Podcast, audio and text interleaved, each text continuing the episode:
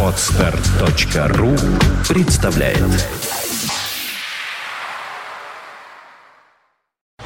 You are listening. You're listening to Internet Radio Fontanka FM. Fontanka FM. Добрый день, вы слушаете радио Фонтан КФМ в студии радио Александра Ромашова. Здравствуйте, уважаемые слушатели. Сегодня я к нам в гости пригласила нашего старого друга, э, доктора-сексолога, э, врача-психотерапевта, доктора Щеглова знаменитого. Лев Моисеевич, здравствуйте. Здрасте, здрасте. Рада вас здесь приветствовать. И э, прежде всего хотелось бы, конечно, расспросить вас о том, вот что с вами происходило э, некоторое время тому назад. И, насколько я знаю, у вас была э, сорвана, не отменена даже, а сорвана лекция. Хотелось бы узнать в связи с этим, почему так произошло, кто это сотворил и вообще о чем была эта лекция, стоило ли ее срывать. Ну да. А, знаете, тут а, как бы два аспекта а, данного вопроса. Первый аспект таковой. Ну, еще сравнительно небольшое время назад можно было бы считать, что это все как бы из сюжета какого-то острого отделения психиатрической больницы. Потому что какие-то псевдоказаки а, прислали письмо с угрозами организатору моей лекции, причем лекции совершенно обычной, а лекции для публики, встреча с населением, так А скажем. какая тема? А тема была совершенно обычная. Любовь, а, человеческая сексуальность, чувство, брак, семья. А самое смешное, что подобного рода встречи с населением у меня еще с советских времен происходит. И даже тогда, когда сидели страшные и грозные обкомы партии, ну, это, может быть, а, как-то не сильно приветствовалось, но об отменах, об угрозах, даже речи а, не могло идти. Был написан совершенно безграмотный текст, который говорит об уровне этих блюстителей нравственности. А текст э, куда написан? Вам? А текст нет, нет, продюсеру, организатору. Ага. Был написан текст о том, что а, профессор Щеглов известный грешник. Я, кстати, с этим не спорю, потому как все нормальные люди являются в чем-то грешниками. Только одни из них известны, другие Да, да, менее да, да, да. известны. Нет, нет, нет. Просто есть а, определенное количество безумцев, невежд. И, а, мягко говоря, чтобы не входить в психиатрическую терминологию, просто странных людей, которые присваивают себе а, безгрешность, а, право судить, и не только судить, а и карать а, всех, кого можно. Значит, а, а, было сказано, что если лекция не отменится, то они так многозначительно, я не помню а, сами фразы, помогут отменить эту лекцию. И организатор принял решение в связи с тем, что это должно было происходить в лофте этажи на Лиговском проспекте. Так как там оказалось, что нет а, службы безопасности, он ее снял. Другой вопрос, что через две недели в другом лофте на Московском проспекте мы совершенно спокойно все равно ее провели. Мгм. Э, Никаких эксцессов не было. И более того, эти так называемые религиозные люди и так называемые казаки а, поработали как бы пиар-агентами, потому что народу в итоге пришло а, раза в два больше, чем в первый раз. Значит, э, это первый аспект. Безумие, маразм, дикость, Мракобесие. мракобесие, ну, черт знает что. А вот второй аспект. К сожалению, мы начинаем, знаете, как говорят, человек ко всему привыкает. Мы начинаем привыкать к этим выходкам. Потому что они, как мы знаем, сорвали великолепному актеру Леониду Мозговому, любимому актеру Сакурова, а сорвали моноспектакль «Лолита», который он все равно потом прочитал, но в другом месте и всякое такое. Они, э, значит, напакостили, и это просто уголовное преступление на доме Набокова, тяжело смываемой краской, Мгм. написали педофил и всякое такое. Они подкинули свиную голову а, в театр, малый театр Льва Додина, который единственный от России считается как бы ведущим театром Европы.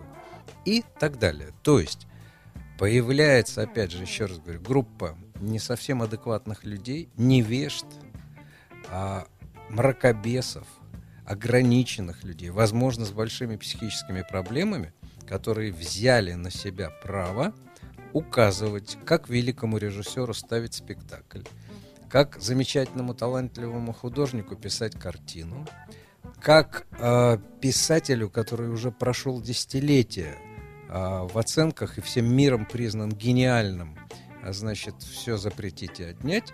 И, наконец, теперь они и до науки добрались. Теперь они, значит, говорят о том, что изучение интимной сферы человека, его чувств, является греховным, и это надо срывать и карать. Это ужасно. Я в этом виню... Это тренд. Я в этом виню прежде всего все-таки власть.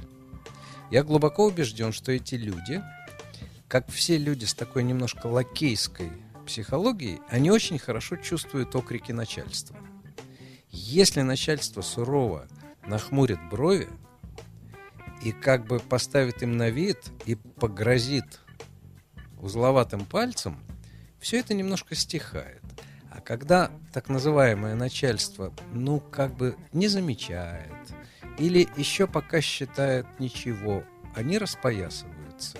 Самое смешное, я отнюдь не, не присваиваю себе функции какого-то провидца, но вы знаете, когда началось вот это наступление мракобесных каких-то законопроектов там и прочее, это было года два-три назад. Вот клянусь, это можно в интернете посмотреть. Одно из интервью большое на эту тему. Два-три года назад я сказал, они доберутся до Лолиты, угу. и они еще будут указывать да, творцам, как творить.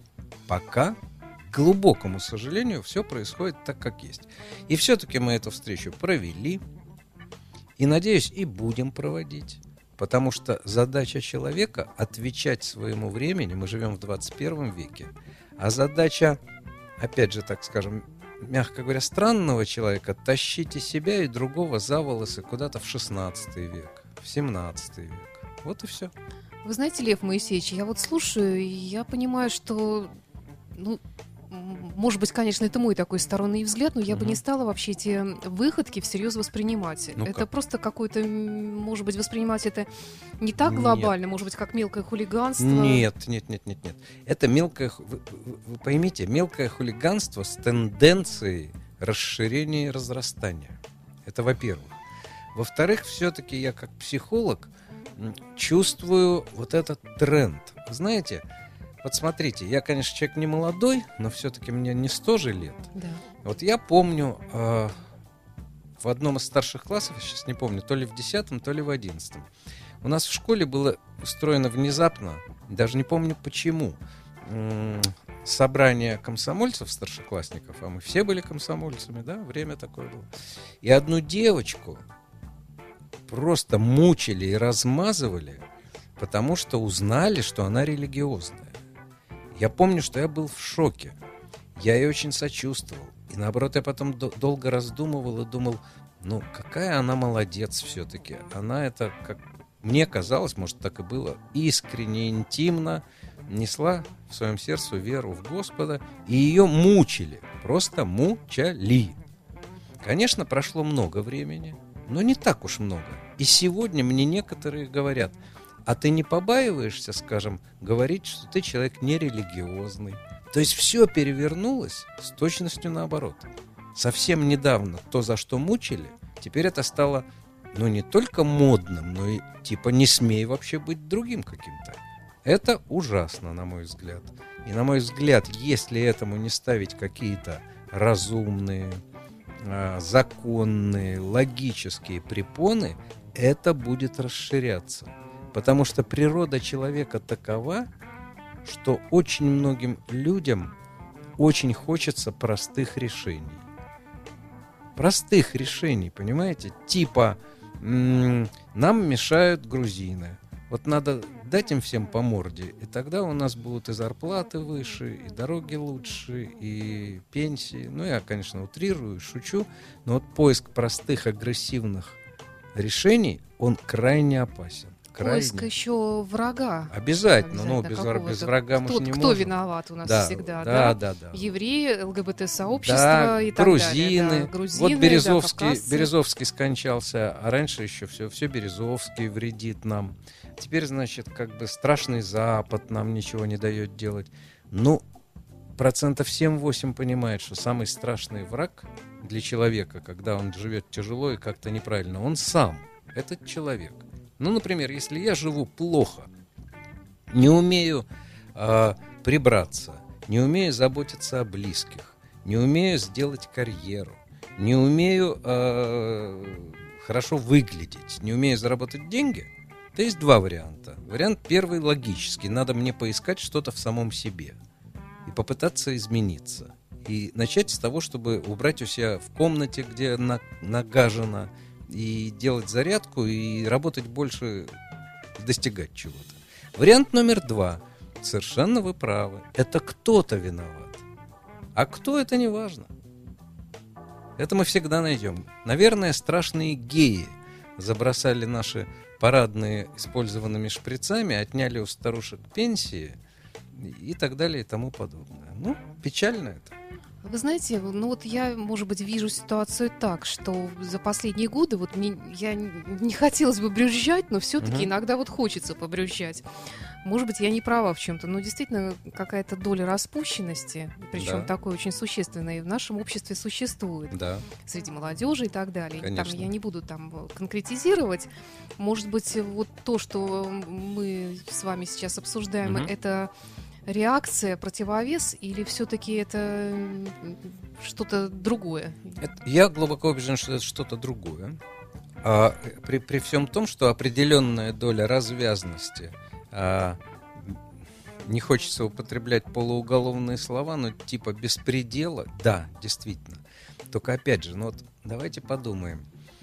Я рос как все мальчишки, и бывал во дворе, и были драки, и была некоторая жестокость и несправедливость. Но вы знаете, это не брюзжание, это факт. Вот э, в мои годы там под- подростковые, когда четверо наваливаются на одного и лупят его ногами, такие люди получали осуждение потом всего двора с его психологией.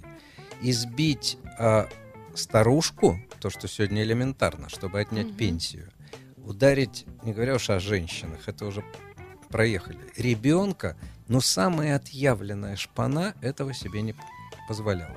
Сегодня это общее место. Так этим надо заниматься, надо об этом думать, почему так происходит. Но есть же простой путь. Опять же, найдем виноватого. Это какие-то художники, которые неправильно пишут картины. И развращают. Да, молодежь. развращают. Это режиссеры, это писатели, это ученые и так далее. Да, безусловно, общество сегодня, на мой взгляд, больно. Но вы понимаете, ведь надо немножко о другом задуматься. Уровень агрессии страшен. У нас сегодня, если женская грудь мелькнет на экране, то вот эти поборники нравственности, они сразу же взвизгивают и пишут десятки тысяч писем там и прочее. Да, по-моему, она мелькает только вот э, куда ни глянь. Теперь. И все-таки пытаются, пытаются. Вы же знаете, дошло уже до полного бреда. Вы знаете, что сегодня очень многие классические оперы имеют, скажем, плюс 12. Это какой мозг нужно иметь, величины, что 10-11-летний ребенок классические оперы, которые слушали столетиями, которые может только поднять ребенка-подростка выше, чем он есть, нет, у нас все ранжируется. Вы же знаете, что сегодня есть тренд, который тоже еще вчера бы сказали, что это выпустили досрочно из психиатрической клиники, чтобы прикрывать обнаженные фигуры в Эрмитаже, в Русском музее, если их посещают Фиговыми подростки. листочками. Ну, понимаете, это даже как бы обсуждать даже дико. А- Смешно, а, это все происходит. А мы говорим с вами, да, общество стало распущенным, разнузданным, очень много аморального. А может быть, это все-таки связано с тем, что никто не верит никому, что все знают, что на всех уровнях воруют, что периодически мы слышим, как там какие-то фонды разворовываются, пенсионеров все время как... Может быть, это связано с тем, что происходит вот как э, э, реалии нашей жизни. Запредельная коррупция. Я вот вчера прочитал не думаю, что это шутка, что уже какие-то международные фонды, подчеркиваю, международные, а не какие-то конкретные там английские, американские, которые, может быть, действительно нас не любят, говорят, что мы уже по уровню коррупции уже опережаем Африку. Раньше мы стояли за этими так называемыми странами, дикими и безумными.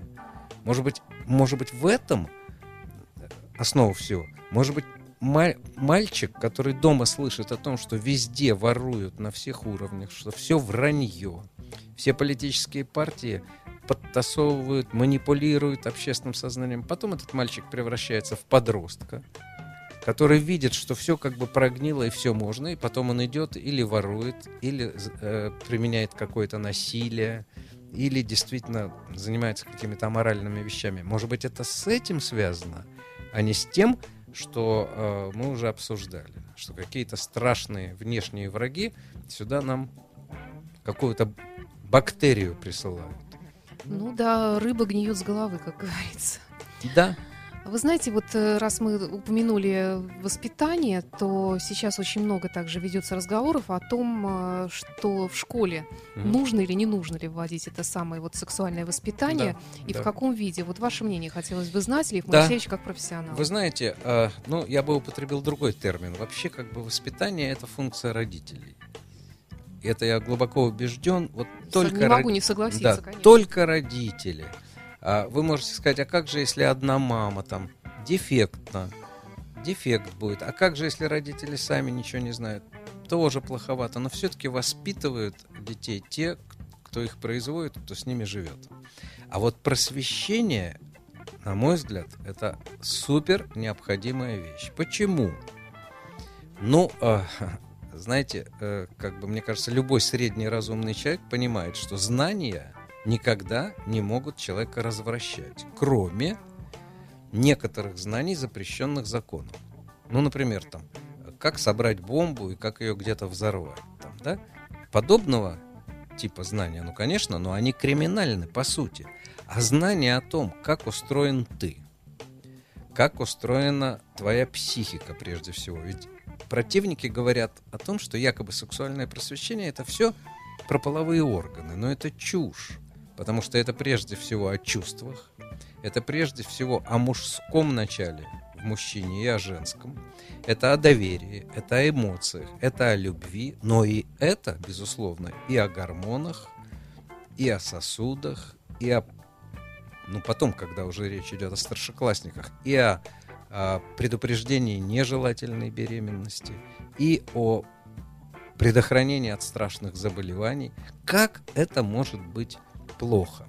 Это может быть плохо только в одном случае, если, предположим, как у Пушкина, а пироги начнет печь пирожник, э, сапожник, а сапоги точать пирожник. Если этим программы одобрены, разработаны специалистами, это только плюс. Подросток и ребенок, он все равно эту информацию получит. Природа не терпит пустоты. Мы все в детстве хотели понять, откуда мы произошли. Мы хотели понять, что это значит папа с мамой, и у них рождается ребенок. Мы хотели понять, как это я мальчик, а она девочка, и наоборот. И все равно эту информацию человек получит. Только сегодня это так. Один получит от родителей, с которыми у них доверие, у него, у ребенка, и они грамотные. Отлично. Второй получит из программы «Дом-2». Подозрительно. Третий получит из какой-то книжечки. Ну, Может мы же быть... раньше тоже во дворе получали многие да, знания. а вот основные-то получат от своих сверстников или кто чуть постарше, и, к сожалению, чаще в районе мусорных бачков. Парадокс в том, что пуританское советское время и то имело 12 часов в школе обязательных программы под названием «Этика и психология семейной жизни». Сегодня даже этого нет. Наконец, за, сейчас я вам скажу, за сколько, за 15 лет нынешний министр просвещения, э, образования сказал, мы будем вводить в школе как бы уроки, занятия сексуального просвещения. Поднялся дикий гвалт. Что с этим сейчас будет, непонятно. Непонятно, потому что он об этом заявил и замолчал. Вместо того, чтобы объяснять людям, Потому что действительно многие считают, что действительно, вот пришли дети такие розовощекие, которые вообще сейчас думают о конфетках и только о листиках, а, которые в гербарии собирать. И вдруг приходит какой-то подозрительный тип, И начинает им рассказывать про гомосексуализм. Совершенно верно. И Ну, достает в общем-то, мне примерно так а и представляется. Да, да. фалоимитатор достает и говорит, дети, сейчас начнем обучение, как презерватив надевать. Но это идиотство. Потому что ведь загубить можно все, что угодно. Можно и физику преподавать э, как-то дебильно. Поэтому, если будет государственная программа, составленная, прорецензированная, одобренная специалистами, подчеркиваю, не какими-то псевдо-знатоками, какими-то там нр- псевдонравственными, на самом деле какими-то людьми с проблемами, а именно педагогами, психологами, сексологами, представителями правоохранительных органов. Да будет только лучше. Только. Но если еще и найдутся педагоги, которые могут тактично и интересно это рассказать. Если будет позволено. ничего. На сегодняшний день, я знаю, уже были прецеденты уголовного, а, возбуждения уголовных дел вот таким энтузиастам-педагогам, под, которые пытались факультативно на эту тему беседовать с детьми, и э, получалась э, весьма печальная история, потому что нет государственной программы. Если она была бы, все законно. Все равно никуда не денется. Если мы стоим на пути прогресса, а не регресса, то все равно как бы будут автомобили, а не возврат к скачкам на лошадях. Люди все-таки будут жить в квартирах, а не в землянках. И люди все-таки будут просвещаться, а не а, впадать в какое-то средневековье. Ну, вот и с другой стороны, я могу себе представить, что сейчас ребенок, он в среднем начинает пользоваться компьютером примерно лет с, чет- с трех, с четырех где-то, Да. и он уже получает и так много знаний. Я представляю, Они что если сумбурные. к восьми годам к ребенку придет учитель и начнет что-то рассказывать, или к десяти, он, он просто поднимет на смех этого учителя и скажет, Не я и так совсем. все знаю, сам тебе все Не, не, расскажу. не, не, не, не, не совсем. У них каша в голове. И вот это как Ну, раз принципе, плохо. да. Понимаете, я иногда так для любопытства, э, сотрудники мои, мы как бы встречаемся с детьми и подростками. Мы получили сейчас, вот в результате этой псевдонравственной, в глубоких кавычках, позиции, мы получили следующее. Я-то помню, когда я был подростком, при слове презерватив нас начинало корежить, девочки покрывались красными пятнами, а мы судорожно хихикали, прикрывая тоже смущение и напряжение. Это было плохо, но это понятно. Сегодняшний, образно говоря, подросток спокойно будет говорить слово презерватив, эрекция, а вот при слове любовь, нежность его начинает корежить, ему как бы стыдновато. Мы добились сами того, что секс обездушили, превратили его в какие-то технические упражнения, а потом удивляемся, что у нас подростки э, начинают сексуальную жизнь вообще раньше, чем даже э, истинное желание испытывают. Потом мы поражаемся, что молодые девочки рожают ребенка, им ненужного, и спускают его в мусоропровод. Потом мы удивляемся, что у нас сегодня в некоторых мегаполисах, в некоторые месяцы количество разводов а, опережает количество браков. У нас все с ног на голову, каша в голове. Если с людьми беседовать, если для детей и будущих подростков делать модным стабильные отношения между мужчиной и женщиной, если говорить о том, что любовь это счастье, и даже физическая часть любви, когда ты созрел, она направлена на удовольствие и для тебя, и близкого тебе человека и так далее, это личность поднимает, развивает и укрепляет стабильность семьи. У нас наоборот все выкручено. Об этом будем молчать. Потом, как вы справедливо говорите, а подросток сидит и бьет пальцем по клавишам, заходит куда хочет на любые сайты. У него в голове перекручены сексуальные Абсолютно. позы, которые вообще как бы нужно же понять сначала, что есть чувство, как устроен, почему. У них каша в голове, они становятся циничными, агрессивными. Это потому, что ни в коем случае а, грамотно отрегулированного сексуального просвещения. Я не против, если из всей страны, например, устроить сплошной монастырь, все монахи, запретить интернет. Ну, можно попробовать, к примеру. Но ведь это же тоже лицемерие. Мы не будем их просвещать, да? Типа мы не будем Да. их обучать есть ложкой и вилкой. Вот пускай окунают куда-то в корыто физиономию, как свиньи. Это пускай. А если мы будем обучать их, как правильно есть, салфетка, сидеть за столом, не-не, этим мы их развратим. Пусть они сами как-то. Ну, вот и все. Напомню, что в студии радио Фонтан КФМ Лев Моисеевич Щеглов, э, доктор, врач-сексолог. У меня к вам еще Мгм. вот две темы такие, но, может быть, хотя бы на одну успеем поговорить, может быть, это вторую тоже.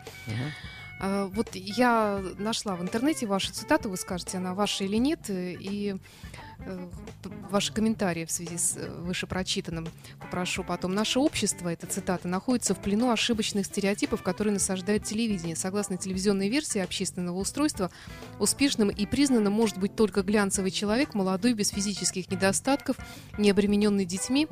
Э, Как поясняете вы, люди во многом таковы, как они себя ощущают. Если человек ощущает себя проигравшим и несчастным, то он таким и станет в ближайшем времени. Получается, что насаждая образ пожилого человека, как человека, проигравшего жизнь, обреченного на угасание, телевидение морально убивает огромное количество граждан страны, достигших зрелого возраста. Конечно, да. Вот и я тоже не могу не согласиться с Мгм. этим. У нас, в принципе, действительно, все культ молодости, он, конечно, Да. прекрасен, с одной стороны, но с другой Нет. стороны, э, Он не прекрасен. большинство людей, вот если взять даже статистику, в Петербурге у нас все-таки больше Ага. пожилых людей, Да.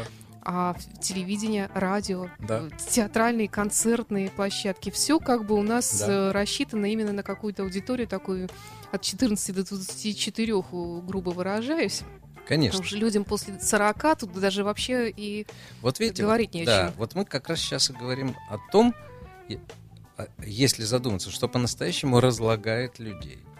Вы понимаете, а юность прекрасна, а культ юности не прекрасен. Он очень опасен. Почему? Потому что любому человеку, даже самому юному, и самому глянцевому, и самому прекрасному, все равно свойственно стареть. И культ юности, буквально у нас это даже, я сказал бы, фетиш юности. Это просто некое божество, которому поклоняется. К чему он привел? Он привел к следующему. Даже в советское время была мода на, на интеллект. Ты умный, да.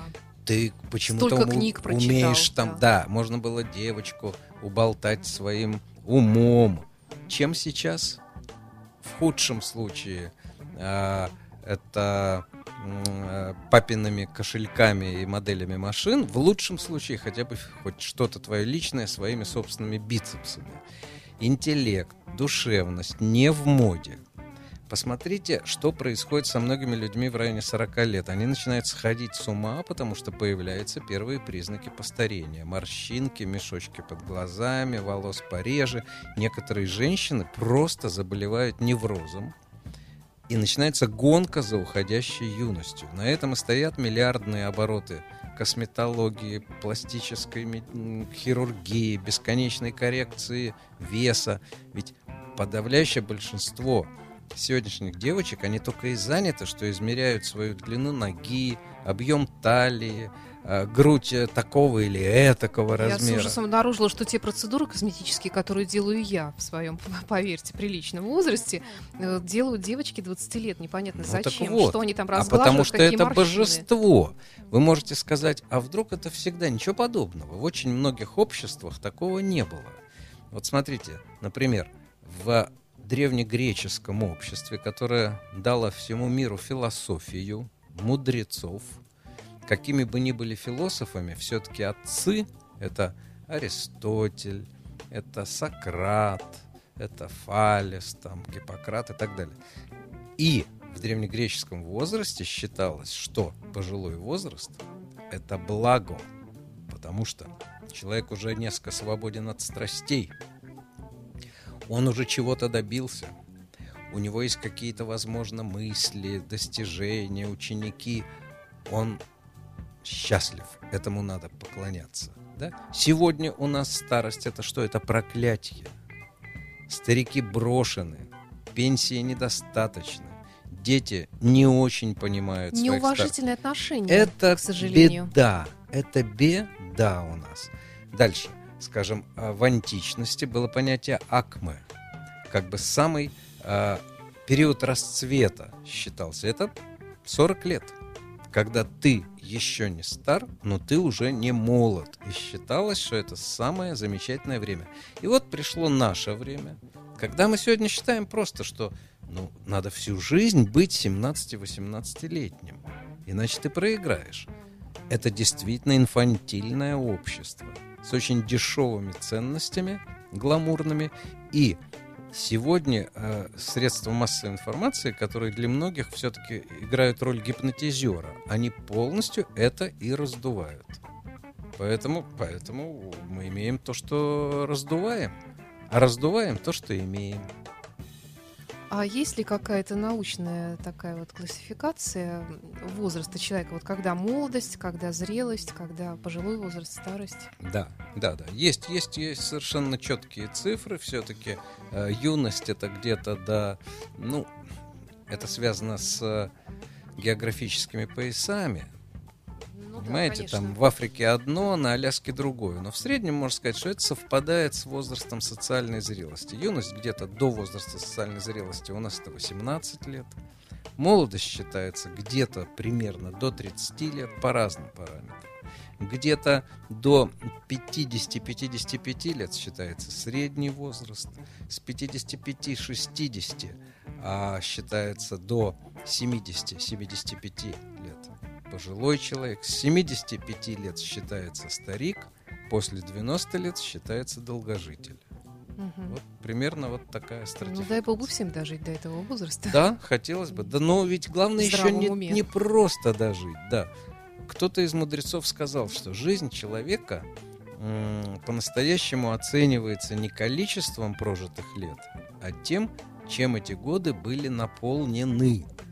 Если я прожил 90 лет, но 50 лет я только гонялся за своей юностью, а другие 30 лет я был агрессивен и давил всех других, и всякое другое инакомыслие объявлял врагами, козлами, негодяями.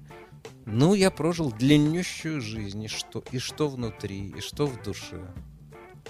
А религиозный по-настоящему человек еще бы и сказал, и что ты принесешь к тому, кто спросит. Да. Так что вот это большие проблемы. Если взять нашу такую вот э, аудиторию радио Фонтан КФМ, она довольно-таки взрослая. Мгм. Ну, вот скажем, давайте возьмем возраст зрелости, то есть, Мгм. ну, старше 40 лет. Да, да. Вот, э, это уже другой вопрос. Как вы оцениваете современное здоровье, сексуальное здоровье современных мужчин и женщин вот в наше время? Не очень. Вот именно в зрелом возрасте. Не Да, в принципе, очень. в молодом тоже, наверное. Не очень. И я объясню почему. Тут э, разные тенденции. Значит, с одной стороны, давайте так, все-таки, чтобы не, не казалось, что мы действительно какие-то там пессимисты собрались и только и ноем об отрицательных тенденциях. С одной стороны, вот все равно человечество идет вперед. И люди стали более счастливы, в основном, я бы так сказал. Потому что, ну, представьте себе, если нас, нас окунуть совсем вот туда, куда тянут некоторые ревнители. Папа с мамой или даже там какой-то э, представитель э, конфессии религиозной, они за нас будут решать, кто мой муж будет, кто моя жена. А мы не хотим уже жить друг с другом, но разлюбили или что-то произошло. Нет, развод невозможен, потому что это он освящен, там всякое такое. Короче, люди стали жить более счастливо. Люди стали более информированы. Люди а, стали больше понимать, что они имеют право на счастье и на разные сюжеты, не так вот. Жила с мамой, потом тебе нашли жениха, дальше э, поговорка «стерпится, слюбится», дальше надо родить, дальше твое место между плитой и корытом и обслуживать Дальше мужа. надо терпеть. Да, и стирать ему Правильно. портянки и так далее. Нет, такой жизни уже нет. Но, как все, оно неоднозначно. В то же время жизнь стала более стрессовая, более нервная. Очень многие люди имеют проблемы с психикой. Плюс то, что мы с вами уже обсуждали, общее неверие какое-то, подозрения, везде воруют, все неправда, политика ложь и так далее, люди стали более невротичны. Третье. Наверное, это и экология, наверное, это и саморазрушающее поведение у мужчин. Мы, мужчины, к сожалению, иногда выпиваем больше, чем надо, курим больше, чем вообще возможно. Да не только мужчины. Да, и не только. Спим неправильно, едим неправильно, гонка бесконечная. Сегодня проблемы мужского бесплодия нарастают со свистом. Просто люди это не очень понимают. Еще, скажем, 30-40 лет назад страх молодой пары основной был только бы не забеременеть, если да, мы да. этого не хотим. Сегодня все чаще мотив. Мы очень хотим ребенка, мы не можем его получить. То есть, понимаете, у нас громадная планета, и в то же время она предельно маленькая. Когда какой-то омерзительный завод сливает э, в озеро э, химию, когда неправильно работают очистные, когда люди на природе жгут покрышки и засоряют леса полиэтиленом, все это кажется, это для экологов. Нет. То, чем мы дышим, то, на что мы смотрим, то, что мы едим, это все среда, в которой мы живем. И она сильно меняется. И уже, возможно, обратные, мстительные как бы воздействия окружающего мира на нас, на людей, которые так его поганят. Поэтому проблемы, особенно бесплодия, они связаны 100% с двумя вещами. Психика, постоянный стресс. Вернее, это даже на втором месте. И экология – мы едим каких-то кур, которых колят антибиотиками, какие-то арбузы, куда тоже чего-то там вводят, дышим воздухом таким-то, пьем воду такую-то. Вот это реальные проблемы которые ну, надо решать. С другой стороны, вот вы говорите, что э, сейчас э, раньше семья была вынуждена жить вместе, терпеть разводы запрещены и так да. далее. Но сейчас э, это же ограничение, считаю, еще более сурово сплочает людей, это жилплощадь. Вот, к сожалению, не все живут хорошо, и немногие молодые да. семьи имеют свою квартиру.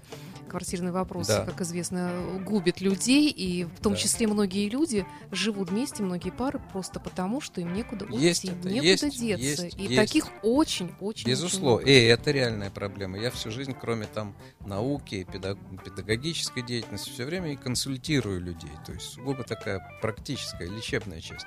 И я знаю, что очень много, скажем, есть вы, буквально выпрыгивание девочек замуж, лишь бы убежать от родителей, с которыми тяжелые отношения, не складываются. А где ей жить?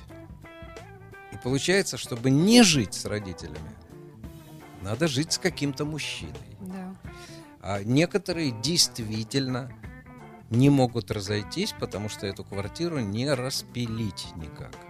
То есть, безусловно, есть тяжелые материально-бытовые моменты, но все-таки не сравнивайте это с 19 веком, условно говоря, когда в каком-то селе попробуешь уйти от мужа, он тебя просто изобьет в кровь, и ты забудешь. Об Здесь этих... скорее так муж и забьет в кровь из-за того, что ты постоянно сидишь здесь и никуда не денешься. Да. И он уже от тоски начинает пить и не может себя сдерживать. Совершенно верно. Но все-таки в этом движение существенное вперед. И знаете, я все-таки вырос в коммуналках. Угу.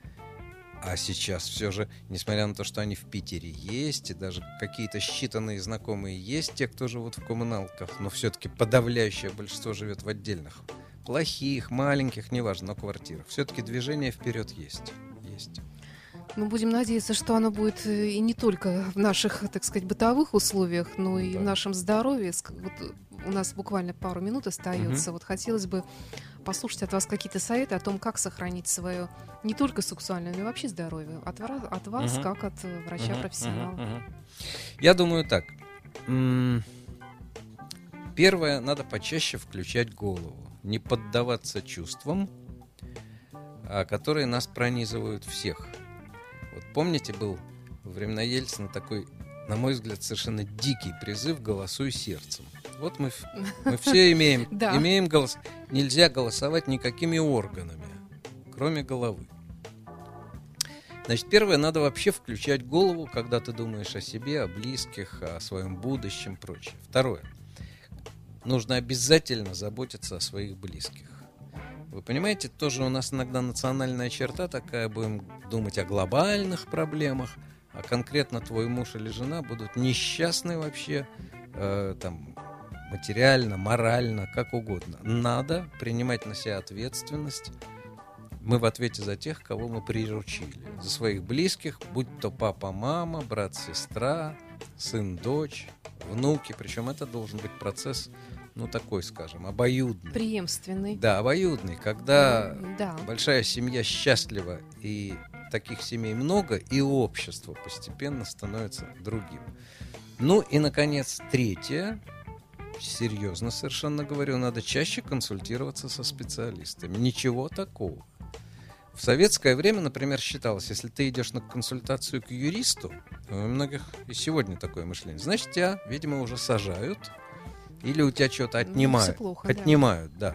А вот в нормальных обществах принято с юристом советоваться по любому. Вот, вот вы вдруг решили сменить работу. Надо с юристом. Как это, что? Вы там еще как что-то в жизни делаете, да? Поэтому почему не консультироваться с докторами различных специальностей и психологами? У многих в голове, что мы к ним пойдем, когда мы заболеем. Вот ногу Да, сломал, все, конечно. надо к врачам.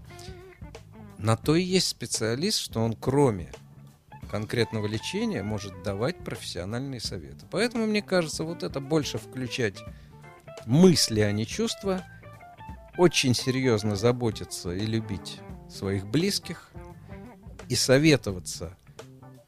Ведь понимаете, когда у нас сломался унитаз, мы же ни- никогда не вызовем э, преподавателя литературы средней школы.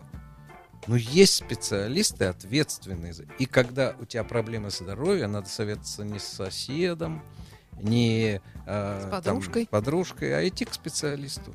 Уверен, что вот эти три простых вещи могут сделать нас хотя бы немного более счастливыми, чем мы есть. И более здоровыми. Надеюсь, да. морально и физически. В студии радио Фонтан КФМ был э, доктор Щеглов, Лев Моисеевич Щеглов, врач-сексолог. Большое вам спасибо. Взаимно. И до встречи. До встречи, пока. From first till best. St. Petersburg Internet Radio. Fontanka FM. Скачать другие выпуски подкаста вы можете на podster.ru.